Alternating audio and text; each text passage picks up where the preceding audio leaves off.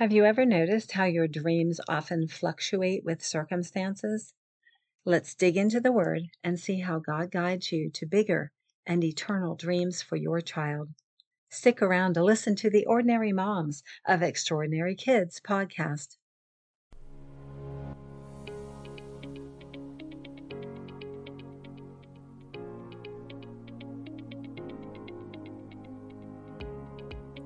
Parenting a child with special needs requires extraordinary courage, strength, and perseverance. But what if you feel you don't have all that it takes? What if you're just ordinary? Annie Yorty is mom to Alyssa, who has Down syndrome. She's trusting God to put the extra in her ordinary parenting. Each Monday, she invites ordinary moms to pause for encouragement straight from the Bible and offers practical application that addresses the unique concerns that come along with raising children with special needs. Today's Bible encouragement reveals God's dreams for us are always higher than our own plans. Hello, and welcome to Ordinary Moms of Extraordinary Kids, where special needs moms find Bible encouragement. I'm your host, Annie Yorty, author of From Ignorance to Bliss: God's Heart Revealed Through Down Syndrome. I'm an ordinary mom who's right beside you in the trenches of the daily battle to mother your special needs child with grace and hope. Let's see what God has for us today. Our Bible encouragement comes from 2 Samuel chapter 7, verses 1 through 7. And verses 11 through 16. I'm reading all scripture from the New Living Translation.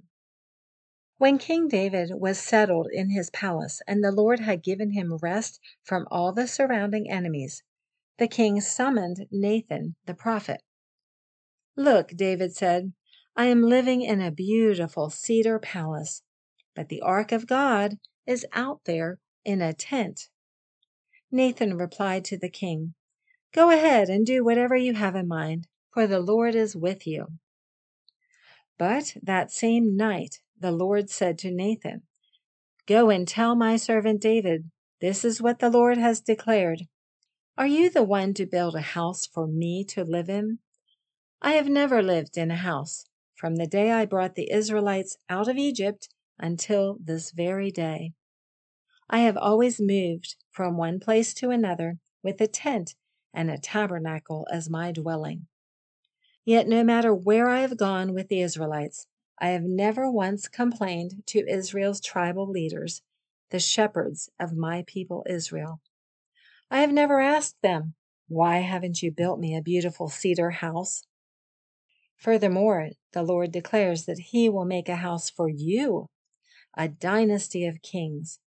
For when you die and are buried with your ancestors, I will raise up one of your descendants, your own offspring, and I will make his kingdom strong. He is the one who will build a house, a temple, for my name, and I will secure his royal throne forever. I will be his father, and he will be my son. If he sins, I will correct and discipline him with the rod, like any father would do. But my favor will not be taken from him as I took it from Saul, whom I removed from your sight. Your house and your kingdom will continue before me for all time, and your throne will be secure forever." By this season of King David's life, some of his struggles had abated. He settled into ruling God's people and wanted to bless the Lord his God. He came up with an idea to make a permanent dwelling place for God in the city of Jerusalem. Up to this point, God's people have moved from place to place.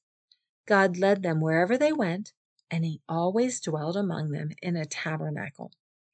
The tabernacle was a tent on steroids, but a tent nonetheless. It could be disassembled and carried to the next temporary home. God Himself had designed this space where He would live with His people. David dreamed his biggest dream and asked Nathan, the spiritual leader of Israel, for a blessing upon his plan. Nathan concurred. But that night, God vetoed David's idea, at least for a while. He had a better plan, which he explained to David through his message to Nathan. God said he would guide David's son to build a temple to replace the tabernacle. Furthermore, God promised to rest his favor upon David's offspring for generations into eternity. There was nothing wrong with David's desire to build something for God. God didn't chastise him. No, he simply corrected David and drew his dreams higher.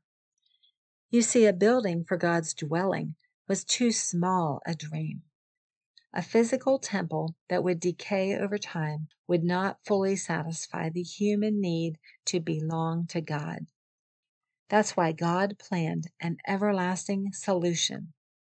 He would make a way to establish his presence within the hearts of his people throughout all eternity. The words in this passage allude to Jesus' Messiah. He would come to earth as a human so he could remove the barrier of sin from between God and people. Jesus' death and resurrection created a way for God's Spirit to dwell within those who choose to make Jesus their Lord. I began dreaming for my child before she was born. Since Alyssa was my first, I based my plans on some pie-in-the-sky ideas of mothering. When the doctor diagnosed her with Down syndrome, my dreams plummeted because of my extreme ignorance about the condition. Then I learned more information and met people blessed with an extra 23rd chromosome. My aspirations for Alyssa grew as my knowledge increased. But human insight goes only so far. I needed God to open my eyes and teach me to dream bigger with Him for Alyssa's future. That's the subject of my book, From Ignorance to Bliss: God's Heart Revealed Through Down Syndrome. I suspect you've been through similar ups and downs. Our dreams are dashed on the rocks or soar to the sky through the fluctuations of life's circumstances. Truth be told, we may not easily relinquish our hopes and dreams when God redefines them. Sometimes we cling to our lesser plan because we think we know best, or maybe because it feels comfortable and familiar. I confess, God sometimes needs to whack me upside the head before I will release my own ideas and embrace His direction. King David showed us how to respond when God redirects our dreams. After Nathan informed him of the course correction, he prayed to God, "And now, O Lord God, I am your servant. Do as you have promised concerning me and my family.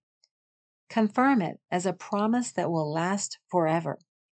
2 Samuel 7:25. I often say moms are the experts on their children. Humanly speaking, that's true. But always remember, God knows the needs and potential of your child better than you ever will. Will you allow Him to tweak and even eradicate your dreams to replace them with higher eternal aspirations? Let's pray. Father, you've given me a love for my child that wants great things for the future, but my idea of great probably differs from yours. Would you expand my vision? Please help me to see how you plan to use my child for your eternal glory. Use me as your instrument to accomplish your plans and purposes. I pray in the name of my vision, Jesus. Amen. Thanks so much for listening today. I pray you found encouragement for your spirit from God's Word. You can find links to resources and more encouragement in the show notes for this episode. Be sure to hit the subscribe button so you don't miss an episode of Ordinary Moms of Extraordinary Kids. I look forward to being with you again next week.